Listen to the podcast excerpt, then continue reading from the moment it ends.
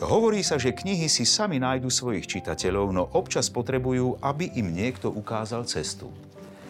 Toto je úryvok z knihy Starec a more príbehov od spisovateľa Karstena Hena.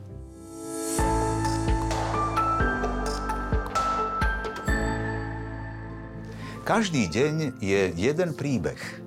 A niekedy počas toho dňa dokážeme prežiť tých príbehov viac. Mňa ako herca fascinujú príbehy odjak živa.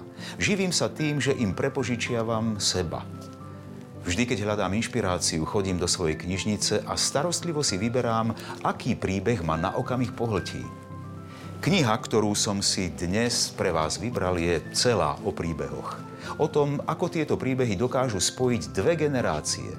Kniha sa volá Starec a more príbehov a napísal ju Karsten Hen.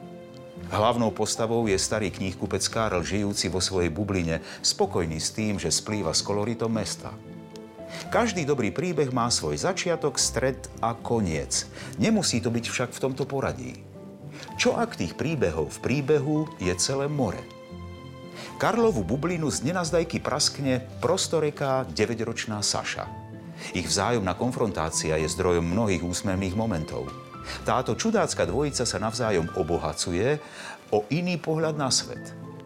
Na tejto knihe sa mi najviac páči, že v podstate vystihuje to, čo spája aj mňa a vás pri televíznych obrazovkách. Zázračná schopnosť kníh zbližovať ľudí.